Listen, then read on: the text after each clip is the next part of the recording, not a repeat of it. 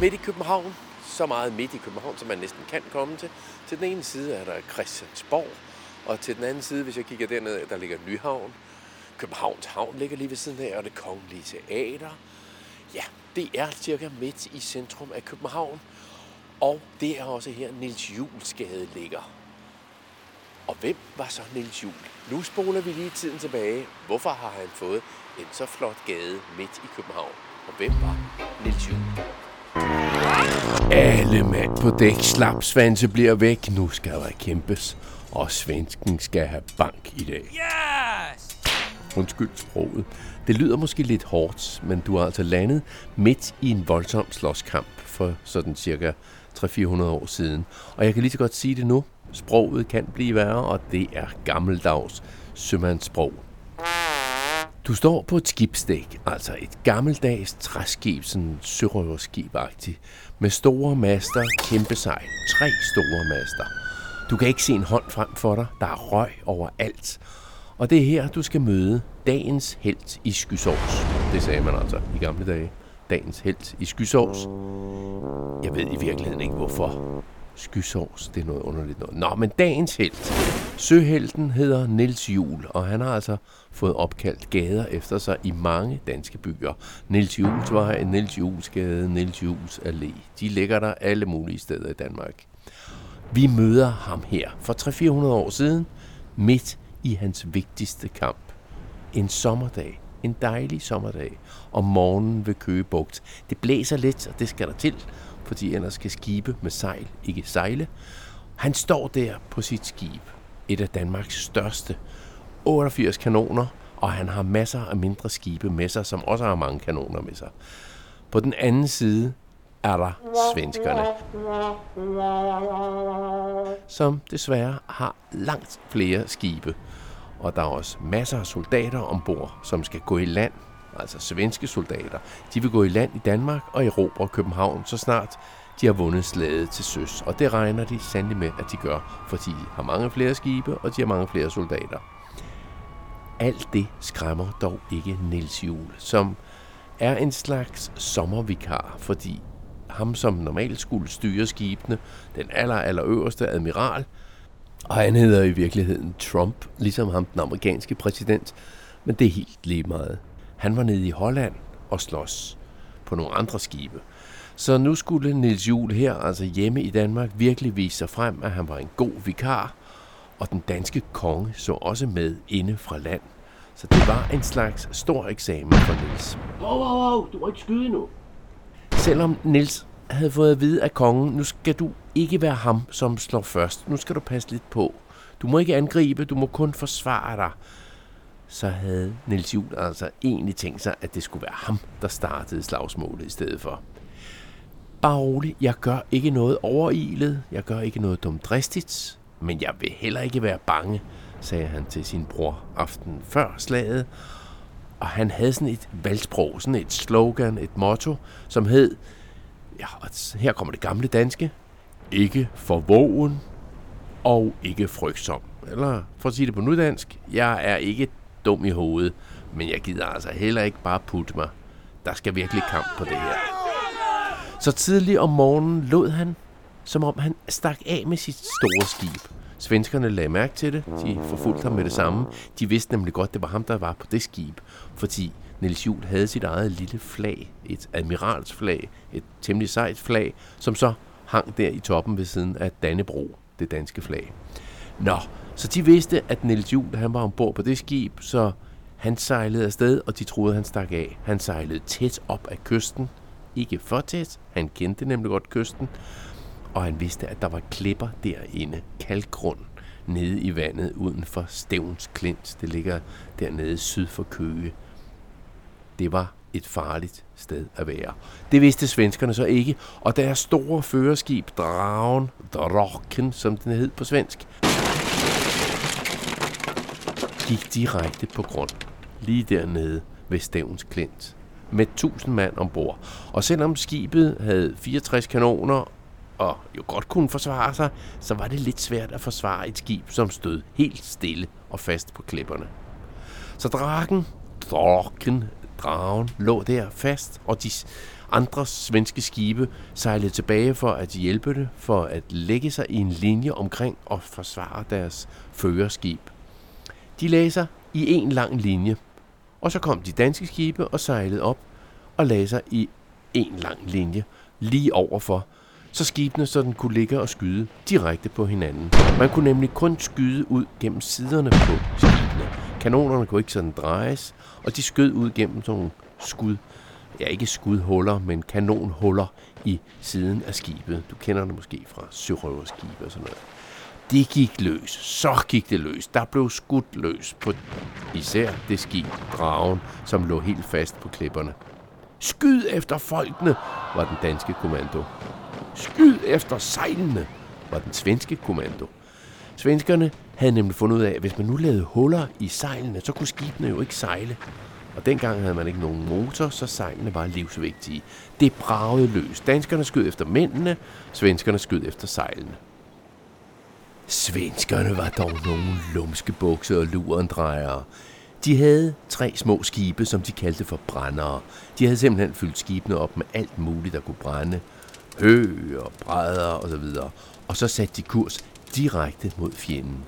De satte ild til bålet på båden, og så hoppede de selv ned i en jolle og sejlede væk derfra. Tre af den slags brændere var på vej mod Niels Jules store admiralskib, som de så håbet også ville brænde op. Alle skibe var jo dengang af træ. Men heldigvis et par af de danske skibe så de rygende brændere, inden de kom for nær admiralskibet, og så fik de lige smidt et ræb rundt om dem og fik bukseret dem ud på det åbne hav, så de brændte op derude til ingen verdens nytte. Plattenslag og pyromaner var de svenskere, ja. Og svenskernes hovedskib, Draken, stod stadigvæk fast der på klipperne. Og det blev efterhånden skudt i små stykker. Og danskerne, som så med inden fra land og fra de andre småskibe, fandt ud af, at nu kunne vi angribe skibet. Så de sejlede helt tæt på, og danskerne klatrede ombord med sabler og knive og alt muligt klar til at slås. Så gav svenskerne op. Men kun dem omkring skibet Dragen. De fleste af de andre svenske skibe var sejlet videre. De ville jo stadigvæk angribe Danmark, de ville sætte folk i land og angribe København. Men Niels Juhl sejlede efter dem, sammen med mange af de andre danske skibe. Og her kommer så det helt store slag.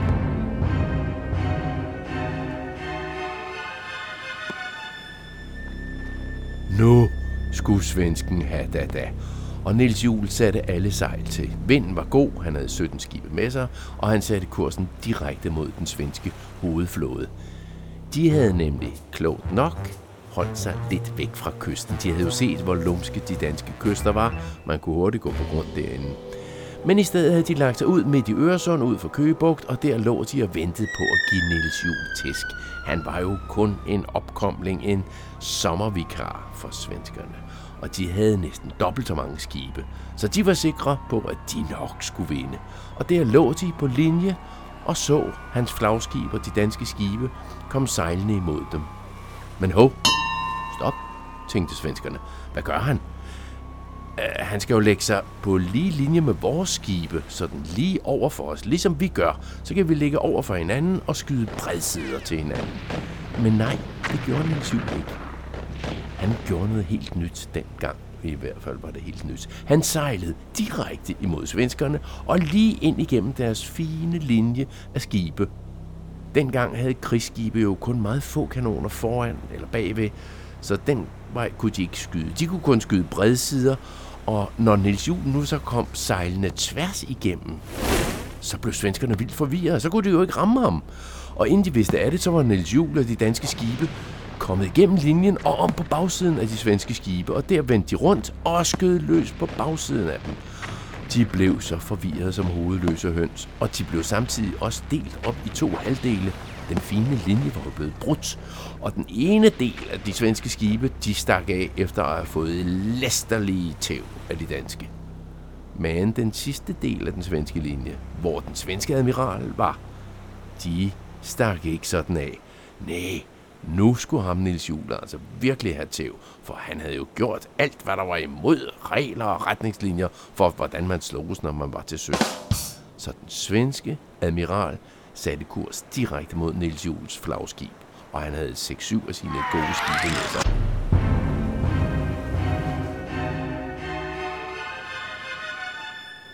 Det var måske lidt unfair, men svenskerne besluttede sig for, nu går vi direkte efter Nils Jul. Så de forfulgte ham ind igennem og skød løs på hans skib. Og til sidst, så var der ikke meget tilbage af sejlene, og skibet kunne ikke sejle videre. Så Nils Jul satte sig ned i en jolle og sejlede over til et af de andre danske skibe. Og så snart svenskerne slog det, og det så de, fordi han havde sit flag med, og han hængte selvfølgelig flaget op ved siden af denne bro på det nye skib, så gik de løs på det næste skib.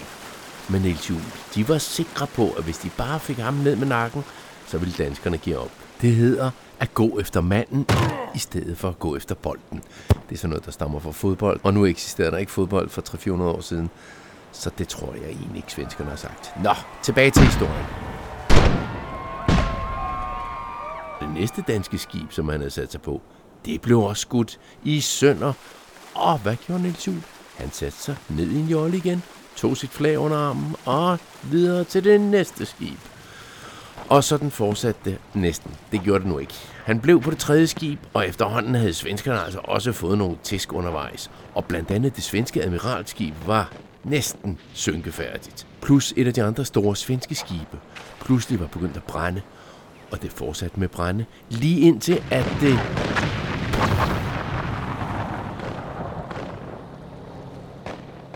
sprang totalt i luften. Herefter stak de halen mellem benene og futtede afsted. Nils Juhl og danskerne havde vundet derude ved slaget ved Køgebugt. Og inde i København var man bekymret. Man hørte bravene fra kanonerne, man så røgen stige op, både fra de brændende skibe og fra alt kanonrøgen. Men der var ingen, der vidste, hvad der skete derude. Og kongen, som også fulgte med fra bredden, var lige så nervøs, især fordi han jo havde sat sin sommervikar, Nils Jul, på at føre det her slag. Pludselig kom der et dansk skib ind og fastslog, at nu havde Nils Jul tævet svensken. Og så blev der fest i København, og kirkeklokkerne bimlede, og kongen blev glad. Alle var glade på nær Trump, den hollandske admiral, som i virkeligheden skulle have ledt den danske flåde til sejr. Men han havde jo været nede i Holland, og han kom lige tilbage, lige i sidste øjeblik, til at høre, at Nils Juhl i virkeligheden havde gjort det ganske, ganske udmærket. Og i årene efter var det Nils Juhl, der blev admiral i stedet for den hollandske Trump. Og der gik mange år, før man så den svenske flåde igen ville forsøge at slås med danskerne.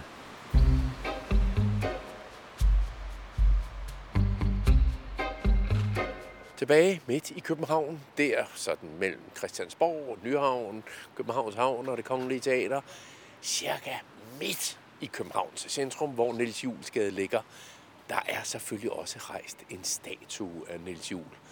Så hvis I nogensinde kommer forbi der, så på vej op mod Kongens Nytorv fra Christiansborg, der står, der troner Niels Jul højt over gaden. Midt i et af de mest trafikerede kryds, tror jeg nok her København. Det var historien om Niels Juhl. Lyt mere til podcast om danske søhelte, som har fået opkaldt veje og gadenavne efter sig.